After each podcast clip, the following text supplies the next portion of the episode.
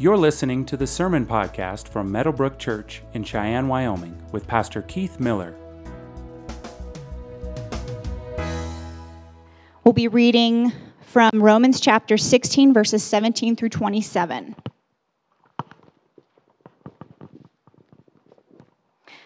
I appeal to you, brothers, to watch out for those who cause divisions and create obstacles contrary to the doctrine that you have been taught. Avoid them. For such persons do not serve our Lord Christ, but their own appetites. And by smooth talk and flattery, they deceive the hearts of the naive. For your obedience is known to all, so that I rejoice over you. But I want you to be wise as to what is good and innocent as to what is evil. The God of peace soon will crush Satan under your feet. The grace of our Lord Jesus Christ be with you. Timothy, my fellow worker, greets you. So do Lucius and Jason and Sosipater, my kinsmen. I, Tertius, who wrote this letter, greet you in the Lord. Gaius, who is host to me and to the whole church, greets you. Erastus, the city treasurer, and our brother Quartus greet you. Now to him who is able to strengthen you according to my gospel and preach the preaching of Jesus Christ, according to the revelation of the mystery that was kept secret for long ages, but has now been disclosed and through the prophetic writings has been made known to all nations, according to the command of the eternal God, to bring about the obedience and faith to the only wise God, be the glory forevermore through Jesus Christ. Amen. You may be seated. This morning, we'll pray together for the Coletti family. They're one of the missionaries that Meadowbrook uh, Church supports. And so, if you'll join me in prayer, we'll lift them up together. Father God, we thank you for this day. We thank you for the ability for our church to support missionaries and their families as they do your work. Uh, we lift up the Coletti family to you as they have some change uh, in their lives from moving and, and new groups and new communities, Lord. Place the people in their path that would help them to bring glory to you and further your kingdom, and just help them to feel the love near and far from those who are praying for them and uh, just lifting them up. Lord, we love you and we pray these things in your name. Amen. Good morning. You guys win the best good morning greeting of the day. Yeah, so congratulations. It's usually the reverse. The first service is all awake for some reason, and then by the time we get to the third service, you're kind of still sleepy. So this is good. This is really good. You, is it because you're excited about the snow coming on uh, Tuesday? Who said yes? It's bad. well, we are wrapping up our series in Romans, uh, which is hard, hard to believe because we started it, I mean, I actually, when we started it, I didn't know we were starting it. I really, it started out with a sermon in Romans. And then uh, when I finished preaching that Sunday, it was the first Sunday that the building was shut down and we were just, I was just staring into the camera. Um, it wound up becoming a whole sermon series in Romans. And we spent, I think, 23 weeks or 24 weeks or something like that together in Romans. And a lot has changed, right? Uh, over the course of that time. So um, I, how many of you have heard? This is a fun question for me because I just, it's neat to see who, um, who's dated and who's not. So, dated, I mean by age. Uh, so, how many of you have heard of Scott Hamilton? Raise your hands.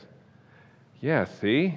Like I said, I had the first service, almost every hand went up because it's typically it's the older group that's in the first service because it's it's 8:30 in the morning. Um, and then I, I commented, I said, I bet you by the third service, maybe like maybe, you know, one third of the people there in the third service will know who this guy is. All right, so here, I'm going to tell you, it's really not, uh, you know, life changing information, but he is a pretty cool, pretty cool guy. He won the 1984 Olympics. Before that, he won multiple world championships as a figure skater. I think he was the first one to do a backflip in, in figure skating.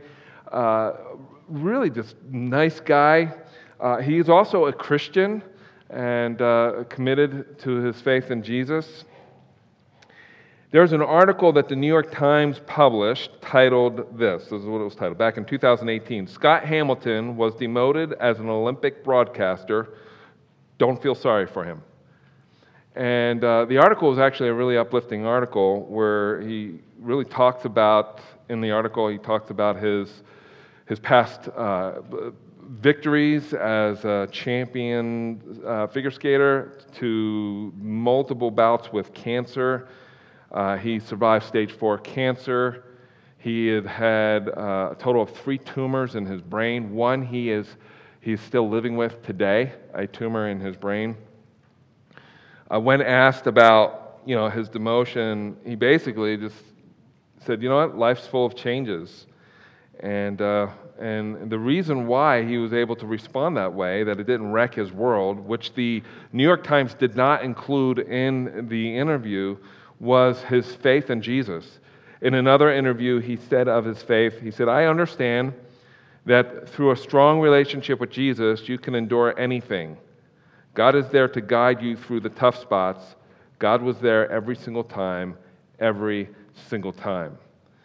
Uh, later in the article, which I think adds context to his, uh, his statement about Jesus, he said, I calculated once how many times I fell during my skating career, which you know, had my attention when I read the article. Wow, he, he counted every time he fell. He said he fell 41,600 times. But he said, here's the funny thing. Here's the funny thing. I got up 41,600 times. That's how many times he got up, every single time. He said, That's the mu- muscle that you have to build in your psyche, the one that reminds you to just get up to just get up. And I, you know, I titled this sermon series, you know, you know, following Jesus in a COVID 19 world. And, and you by now know what I mean by COVID 19 world. I'm not referring specifically or exclusively to the coronavirus. It's just that our world is upside down, it's jacked up, politics are weird, our, our nation is, is crazy, it seems like right now. And so, what does it mean to follow Jesus in that context? In a world that really hasn't changed all that much, uh, if you consider what Paul experienced as a citizen of Rome, his world was just as jacked up. And by the time he wrote his letter to the Corinthians gathered in Rome, you know, he also experienced his share of sufferings. Sufferings that could have uh, and trials that could have derailed him, could have caused him to, to just throw in the towel on his faith. But what kept him getting up every time was his, his understanding of what the gospel is, what it was for, uh, for him and for his life. He said in Philippians, just recounting his life, he said, But whatever were gains to me, I now consider loss for the sake of Christ. What is more, I consider everything a loss because of the, the, surpassing worth of knowing Christ Jesus my Lord, for whose sake I have lost all things. I consider them garbage that I may gain Christ. Uh, in another passage uh, in the Bible, he reflected on the things, the kind of things that he suffered, that he endured, crazy things. Uh, you, you can read about it in 2 Corinthians chapter 11 sometime, but I'll just list some of the things that he listed. He was shipwrecked multiple times. He was bitten by a poisonous snake. He was caned multiple times. He was flogged. At one point in time, when he went into a city, they didn't receive his message so kindly. They stoned him to death and left him outside the city for death. God miraculously healed him. He got up, brushed off his clothes, and went back into the city. That's where he met, I believe, Timothy, which became his protege, um, who wound up, Timothy wound up pastoring a church in Ephesus.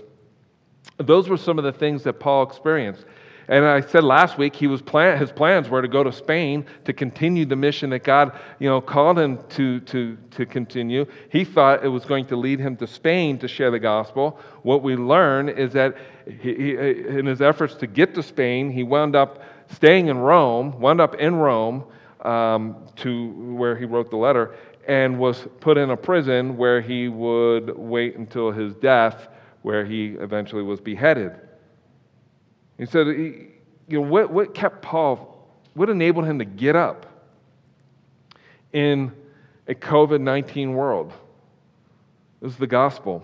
This is faith in Jesus. It was who he was in Jesus. Everything that we have studied in the epistle to the Romans, in the letter to the Romans, is Paul's effort to unpack the gospel for you and for me. Like, it's not just that sins, it's certainly that, but it's so much more than that.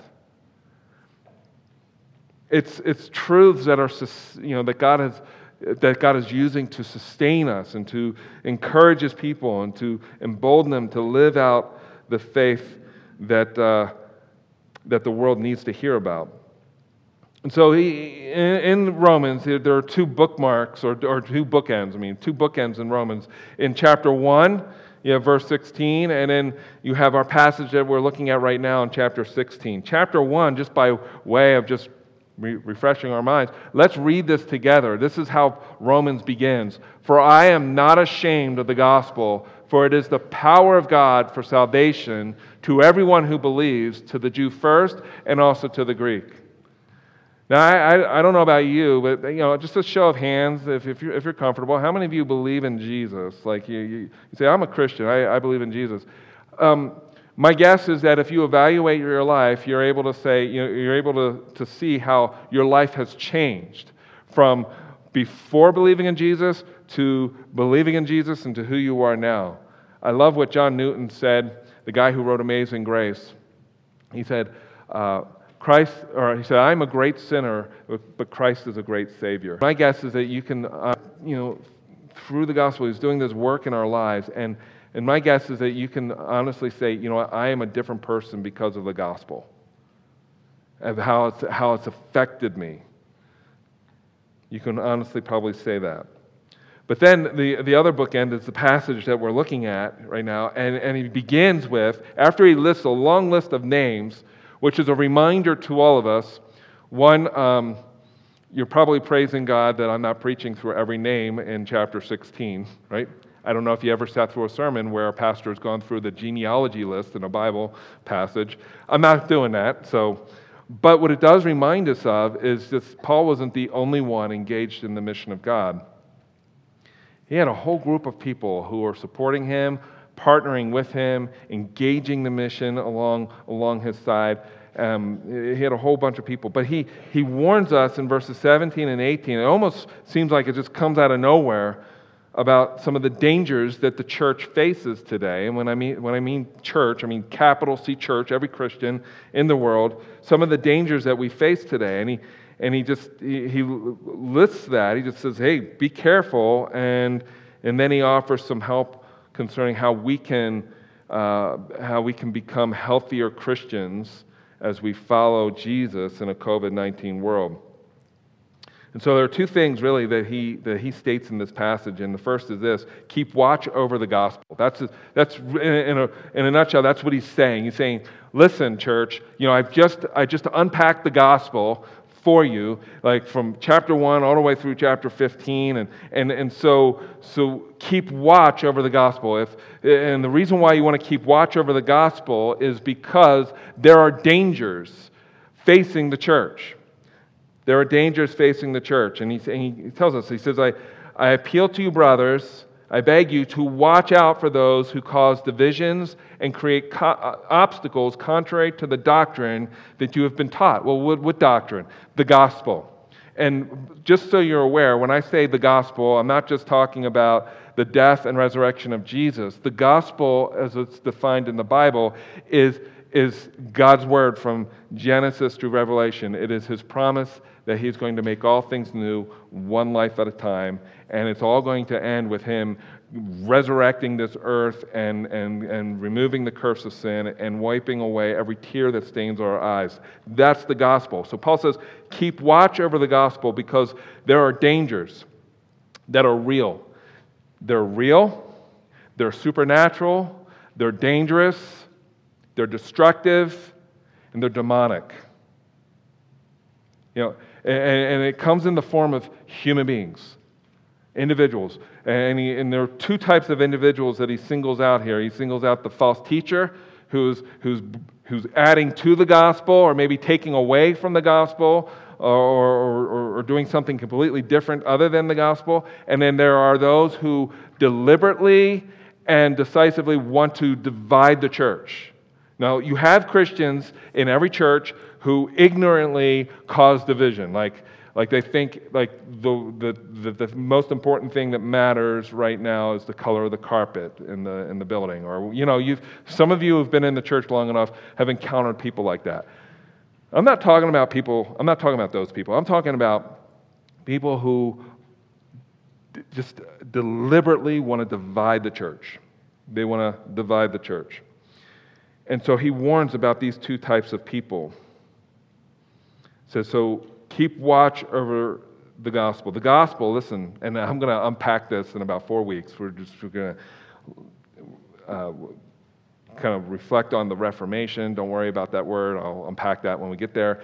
But um, you know how Romans chapter one was one of many passages in the Bible that that turned the world that God used in the lives of individuals who turned the world upside down in the 14 and 1500s. But the gospel is this the gospel is the good news that I am saved by the grace of God alone, through Christ alone, by faith alone, for the glory of God and for my good and for your good. That's the gospel. Like, there, there's nothing you can add to it, there's nothing you can take away from it. And the power of the gospel is to transform lives. Like, we are the evidence before a watching world that God is in the, in the business of raising the dead, the spiritually dead. He is in the business of doing the impossible. Like, if you asked anybody who knew me in high school in my 10th grade year, you know, do you think Keith will ever become a pastor? They would say, there is no way on God's green earth, or they may maybe use other language, that Keith would ever be a pastor. But God knew that He was going to call me to be a pastor after He saved my soul. Why? Well, and how? Because the gospel has the power to transform lives. And we are the living, tangible evidence that God can do the impossible. So Jesus said this of the church, and when I say church, I mean us, followers of Jesus around the world. Let's read this together. You are the light of the world. A city set on a hill cannot be hidden. Did you hear that? Like, you are a light. Uh, uh, we carry the gospel. How are we the light of the world? Well, we are. We carry the gospel into a dark world, and God is using us to to to bring that light to this world. The the world needs the church. Like that's why I, I have no patience for for, uh, when when people in the church uh, demean the church. Like just like I have no patience for anybody who would want to speak ill of my wife, right? And you should feel the same way about your spouse. Why? Because I love my wife. Guess what? Jesus is passionately in love with his church, is his bride, right? And he, has, he calls her, calls us the light of the world. And what the enemy wants nothing more to, uh, to do is to silence the church, to derail the church. And Paul said, Be on guard be watch over those who will seek to, to try to cause divisions and create obstacles contrary to the doctrine. Be on guard for those who, who try to make gospel issues out of non essentials. Be on guard uh, regarding those who, who, want to take away from the gospel or add to it. Be, be on guard for those people. There's a theologian by the name of Douglas Moo who said something that I think was really good, and he said it better than I could say it, and I want to read it for you. He said, All theology has its ultimate goal in the what? Glory of God. Now, if you've ever been through the Missio Dei course that I teach, hopefully I'll be teaching that in the spring. Um, the glory of God is his character put on display. It's his holiness, his love, his grace, his mercy. All those characteristics that, uh, that, that, are true of God, it's put on display. That's the glory of God. So, all theology has its ultimate goal in the glory of God, and any theology will only lead to this end. Any true theology will only lead to this end. So, here's the way that you're able to discern whether or not somebody is is teaching true doctrine or false doctrine. And that is if they're making what they're teaching about themselves rather than God. Like I, I said this, I think, in the first service, forgot to say it in the second service, but I'll, I'll say it to you that that if you turn on the TV or if you're watching YouTube or whatever, and you've got some guy on, on uh, you know, in the camera who's claiming to be a minister of God, and he's got a camera focused on him on what he is about to do for somebody, like a healing or something, and it's, and it's all about him or her, guess what? They're not from God. Or here, here's another one for you. This is more easy uh, to discern. If you turn on the TV and you see some guy who claims to be a minister of the gospel claiming that God wants him to buy a second jet, and that he, the way to fund that is through the pockets of those of his watching audience, um, he, is, he is a false teacher, right? Turn, turn the idiot off. That's, that's I mean, he, and I have, I do not apologize for calling him an idiot. Actually, Paul says more horrible things about people like that. Um, he says this in Philippians chapter 3. He says, For many of whom I have often told you, and now tell you even with tears, walk as enemies of the cross of Christ. And listen, this is what he says. He says, Their end is destruction, their God is their belly, and they glory in their shame with mind set on what? On earthly things on earthly things. Why? Why do they set their mind on earthly things? Because, because the universe for them revolves around them, not around God. And there are three characteristics that you can look for in identifying false teachers and those who deliberately are seeking to divide the church. And the first is that they serve themselves rather than Christ. And I, uh, I, I've encountered people like that, like in the church. I, I, I had a friend who, as I was sharing with him just what we are experiencing in a church that I, I never heard of the phrase before. There's, it's actually a thing. There's narcissism, and then there's malignant narcissism. Like, if you thought narcissism was bad, like, how many of you like to hang out with narcissistic people? Raise your hand. Nobody, right? Uh, why? Because the universe revolves around them. But then you have malignant narcissists who not only believe the world revolves around them, but they do everything in their ability to make sure that the universe revolves around them, even at the harm of those around them. And I've encountered two people out of, I don't know how many years as a pastor, 16 years as a lead pastor. Out of those 16 years, I've encountered two people who are malignant narcissists. And they are destructive and, um, and I think crazy. Um, they serve themselves rather than Christ. And then the second thing that you, that you can note about them is that they are smooth and effective communicators. How many of you have heard of Jim Jones? Okay, well, Google him if you haven't, because like, he, was a, he was a false teacher who seemed to start out well and then convinced his congregation or his followers that he was a Christ, a Messiah, had them move to, I think, South America and convinced them all to drink cyanide laced Kool Aid. 900 people did that, and they died. Over 900, I believe. Um, David Koresh, there are others. Um, called the Mother of God cult. Well, I call it the Mother of God cult, but the Mother of God Church. Um, I've told some of you about that before when I preached there are cults out there. Most churches will not experience a false teacher in their like leading the church. I mean, it does happen. Uh, a lot of the false teaching comes from outside, from false teachers who are trying to influence the church. But every church will, will encounter a de- deliberately divisive person in the church. And Paul, Paul, warns us. He says these are the kinds of people that can derail the church, the, you know, the local church's mission, what we've been called uh, to do. And in you, he says in verse 9, he says, You, church, though, you need to be wise. Be wise as to what is good and innocent to what is evil. It's kind of the same thing that Paul said earlier when he said, Hey, listen, cling to what is good, abhor, be disgusted by what is evil. And uh, well, how do you cling to what is good? You cling to the cross of Christ. You cling to the scriptures. You cling to what God has said is good. That's what you cling to. So, how do you become wise? You know, I said this. Uh, I said this in the previous service that uh, I've been, uh, you know, over the years of serving as a pastor, I've encountered a lot of fat heads for Jesus. You know what I mean by that? Fat head for Jesus.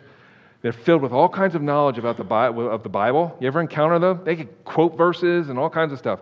But their lives do not measure up with what they know. They're fatheads for Jesus. Like Solomon. Solomon, who is considered very wise, is the wisest fool in the Bible, right?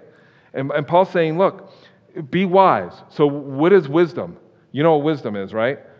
Wisdom is knowledge applied to life. It's taking what you know and what you've learned and applying it to your life. That's what wisdom looks like. And so Paul says, Be wise and be innocent about what is evil. How do you be wise? You take the gospel and, and you apply it to your life. Let, it, let the word of God, you know, filter through your heart. Like let it saturate your heart and soften your heart. Uh, how you view the world should be shaped by the lens of Scripture that you're looking at the world through, right? Um, it, eh, the Word of God should shape your conscience and, and how you think. And so this leads to the second and, and final um, exhortation or, command of Paul. Like, set your heart on the gospel. Don't just keep watch over the gospel, but, but set your heart on the gospel. This is the most important news in the universe. So set your heart on it. And then he says something very interesting in verse 20. He says this that the God of peace will soon what? Crush Satan under your feet. Now, I don't know about you. Some of you th- think maybe that sounds a little weird. Because if you remember in Genesis chapter 3, verse 15, God promised Adam and Eve, He said, Listen, Eve, there is a, a, a descendant that's going to come from your gene pool, from your family tree down the road, and that person is going to be the Messiah. He's going to be a deliverer, and what he's going to do is this He's going to crush the head of the serpent. That, he was talking about Jesus. And so here Paul says, Hey, listen, the God of peace, the God of shalom, the God, the, the, the kind of peace we're made for that we can only have with God, will soon crush Satan under your feet. He's reminding them of several things. One, he's reminding them of the fact that, that even though uh, things get really rough uh, on this side of eternity, this is the closest thing that we'll ever come to experiencing hell. Why? Because we know the God of peace, right? We're, we're His children. And because we're His, if you've placed your faith and trust in Jesus, because you're His, there is no condemnation for, for you if your faith is in Jesus. But what is he talking about here? You know, the, the God of peace will soon crush Satan under your feet. I thought that's what Jesus is going to do. That is what Jesus is doing. You know how Jesus is doing it? He not only did it at the cross, he not only did it when he walked out of the tomb, he's doing it presently. He is crushing the head of the serpent, um, which sounds pretty, um, I mean, it sounds fantastic considering Satan, but it sounds really painful. And the way he's doing it is he's doing it through his church. As we go out and we share the gospel, because that's the mission we've been called to, as we go out and share the gospel, Jesus is active, actively and presently crushing the head of, of the serpent, of Satan. Uh, there's Matthew 28. Let's read this together. Go therefore and make disciples of all nations, baptizing them in the name of the Father and of the Son and of the Holy Spirit teaching them to observe all that I have commanded you, and behold, I am with you always to the end of the age. How is the world going to be transformed for the glory of God and for the good of our cities around us? How? Through the gospel, right? That is how Jesus, through the church, is crushing the head of the serpent. Like, God is in the business, I said it. God is in the business of, of, of raising the dead. And He did that with you, and He did that with me, and He's going to do that with other people to the horror of Satan. Like, that's the last thing Satan wants to see happen in people's lives.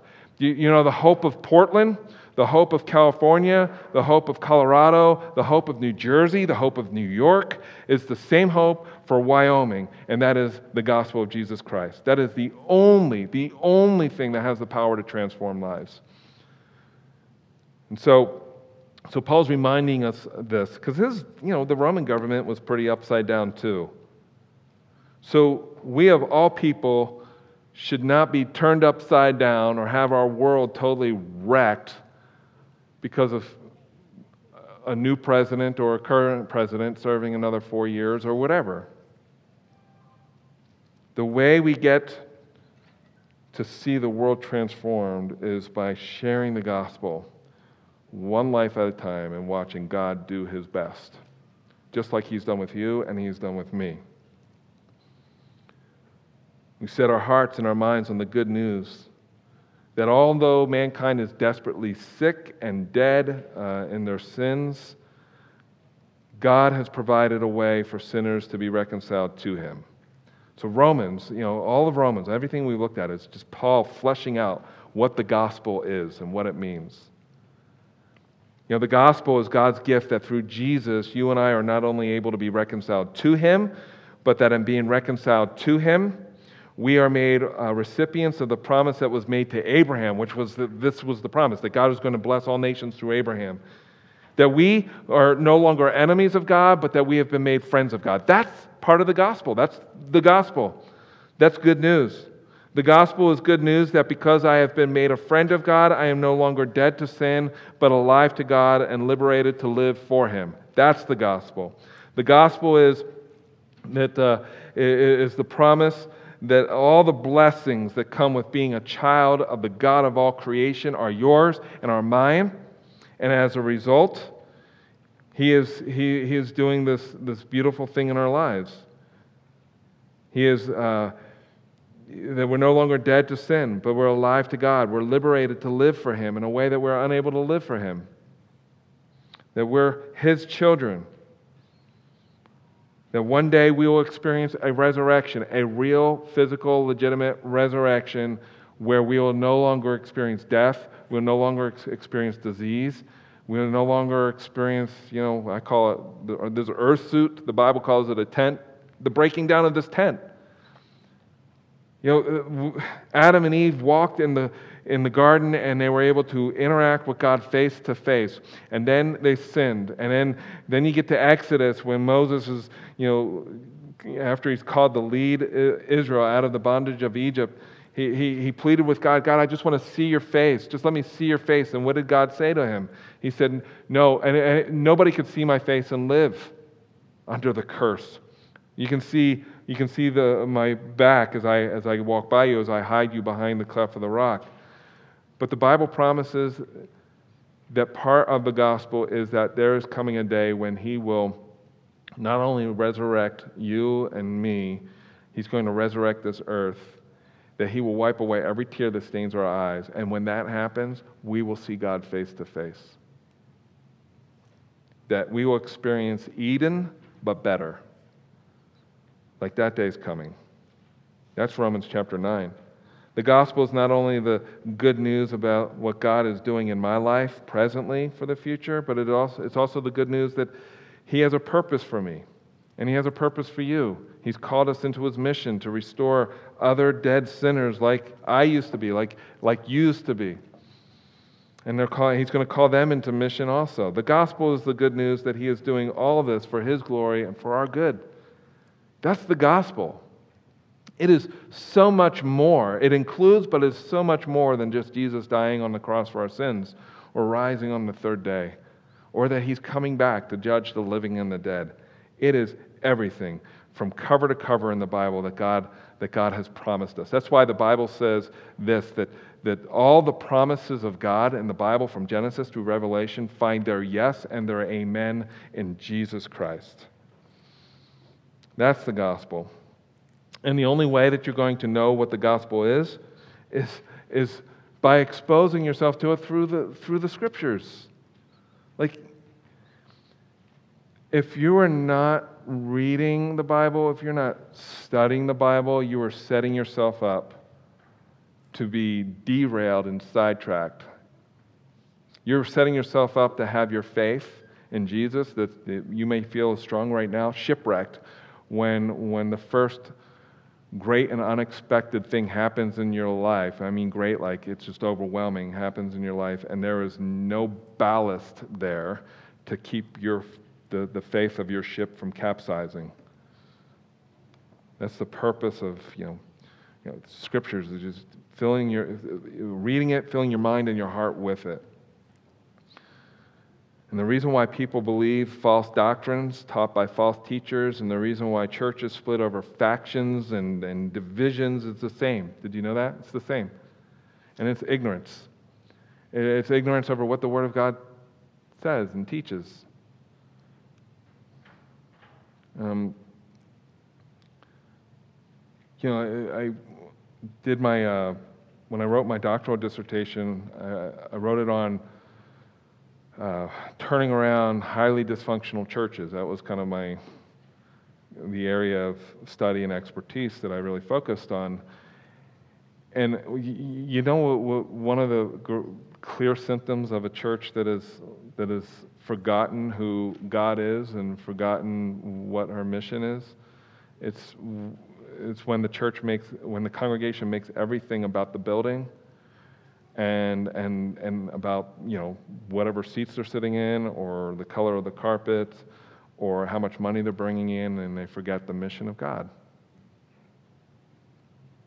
You know, I mean, when you understand who God is in light of who you are, all of a sudden, the most important discussion in the context of church is not the color of a carpet, but, but the needs of your community.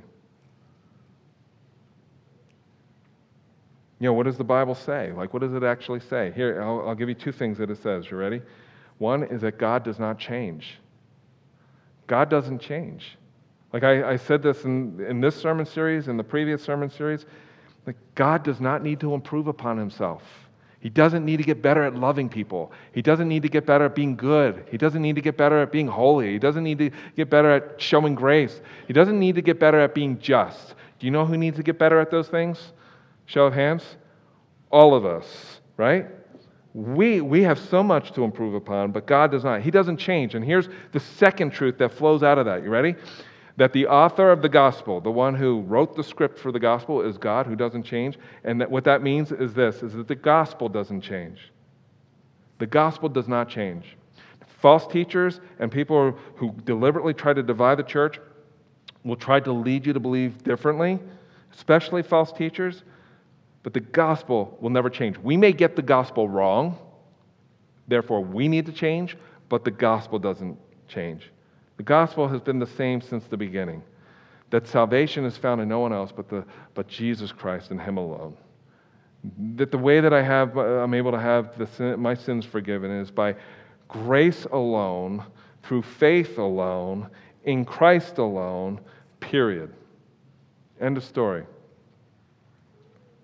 False teachers will try to, they'll either pervert the gospel, they'll take away from the gospel, or they'll add to it. Usually they'll say, you need to do this, this, and this. You need to do A, B, and C to make sure you get to heaven, which is the most arrogant thing that you can say or think. To think that somehow if I do enough thing, good things for him, he'll be obligated to let me, I can put God into my debt so that when I die and I stand before him, he'll be obligated to let me into his heaven to forgive me of my sin because of all the good things that I've done. And what Romans teaches us is that there's, not, there, there's no good thing that we can do to, to warrant the love of God or, or, or the forgiveness of our sins. All of that is free. It is the overflow of God's love that is, that, that is expressed in the, in the crucifying of His Son, His resurrection, and the offering of salvation to all who would believe. And so Paul gives us a prescription of, of, of how we can guard ourselves from a COVID 19 world in the last three verses of this passage. And this is, I'm just going to wrap it up with, with, with these words, but let's read this together. It's, it's Romans chapter 16, verses 25 through 27. Let's read it together. He says, Now to him who is able to strengthen you according to my gospel and the preaching of Jesus Christ according to the revelation of the mystery that was kept secret for long ages, but has now been disclosed, and through the prophetic writings has been made known to all nations, according to the commandment of the eternal God, to bring about the obedience of faith. To the only wise God be glory forevermore through Jesus Christ. Amen. So in that in, in that doxology, which is workly gives us Paul concludes Romans with worship. In, in those three verses, he basically gives us four ways that we can, four steps to be healthier Christians, to guard ourselves against a COVID 19 world or the threats outside the church, and so that we can engage the mission that, that, that Jesus has, has called us into. Just like uh, just like some of the practical things that you can do physically to protect yourself from COVID, right? So you kind of kind of figured I had to turn this all back down the, uh, around to COVID since this is the end of the, the last of the sermon in the series. But you know, you know, most of the people who died due to COVID died due to pre-existing conditions. You know that. I mean, like the CDC just came out with that. Um, so 90%, I think a little more than 90% of those who died of COVID died because of pre-existing conditions.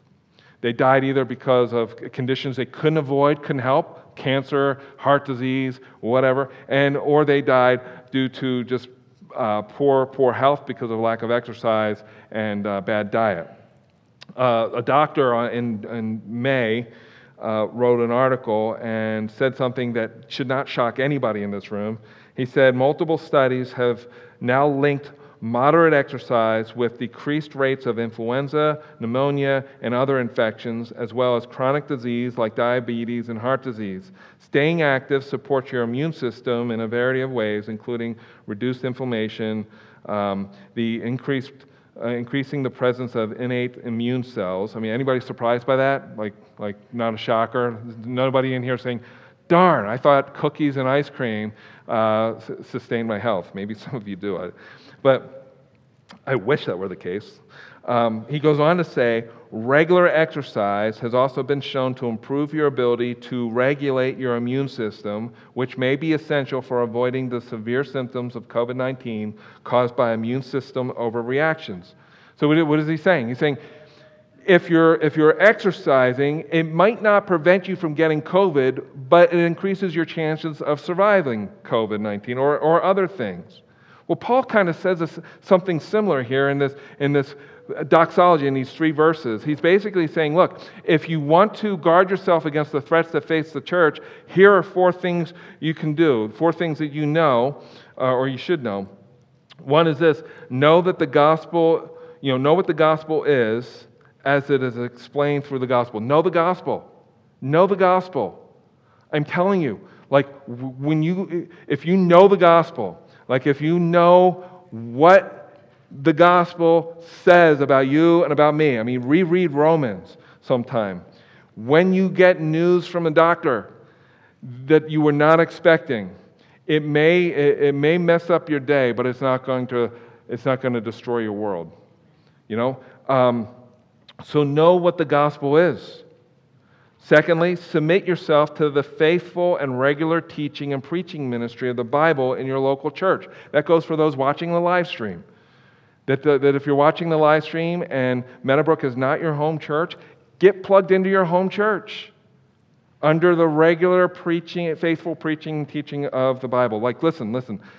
Your decision to stay at a church or to leave a church should not be based on music or the people that are there. The first primary reason for uh, getting plugged into a church or leaving a church should be concerning, it should concern the preaching and teaching of the Word of God. If it's faithful and, and, and if the pastor is doing his homework and, and he's faithfully trying to bring you what the scriptures teach, that should be your first deciding factor. If he's not, find another church. And if you're watching the live stream and your pastor is a dope, then come to Meadowbrook. Um, or there are other churches in Cheyenne that, that are teaching the scriptures faithfully and regularly. And what I mean by dope is um, he's not teaching the Bible, he's just teaching himself, magnifying himself. So submit yourself to the faithful and regular teaching and preaching and ministry of the Bible. And listen, I've said things, I know I've said things, I'm sorry, I'm way over time. But I've said things that have aggravated some, and I've said things carelessly. Like I've, it's been pointed out to me by my own family. You probably shouldn't have said that. That's why, like, call other pastors dopes, or um, that was not in my manuscript. But uh, take what I say and measure it against the Word of God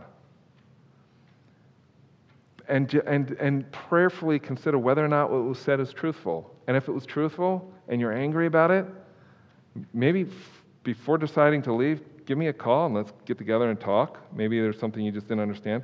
Or if you're angry about it because the Spirit of God has convicted your heart, get over it and change. Like, like repent. Like that's, there have been things I've, I've done as a pastor, I've said as a pastor, that I have had to repent from. Thirdly, study the Word of God as, as it has been revealed and preserved in the Bible. Study the Word of God. And finally, and this is, this is a big one, ready? Um, recognize that God is the center of your universe, not you, not me. God is. That will save you so much heartache and pain if you just remember that. That God is the center of his universe. The universe does not revolve around you or me. Amen? Amen means so be it. It's like an agreement. So if you don't agree, that's fine. But amen? Amen. So, um, and if you don't know who Jesus is, I just plead with you. If you're trying to figure this thing out, you know, I'd love to talk to you. I'd love, love to have coffee with you, lunch, breakfast, dinner, whatever. I love food. Um, would love to meet with you. Or the person who you came with, maybe meet with that person. But uh, the Bible says this that if you confess with your mouth Jesus is Lord and believe in your heart that God raised him from the dead, you shall be saved. That, the, that salvation is free. You don't have to add to it or, or do anything to, to, to, earn it, that it's free. You just need to receive it. That, that um, salvation is by grace alone, through faith alone, in Christ alone, period. Let's pray. Father, thank you so much for this day. Thank you for your word. Thank you for what you're doing in and through our lives. It's in Jesus' name we pray. Amen.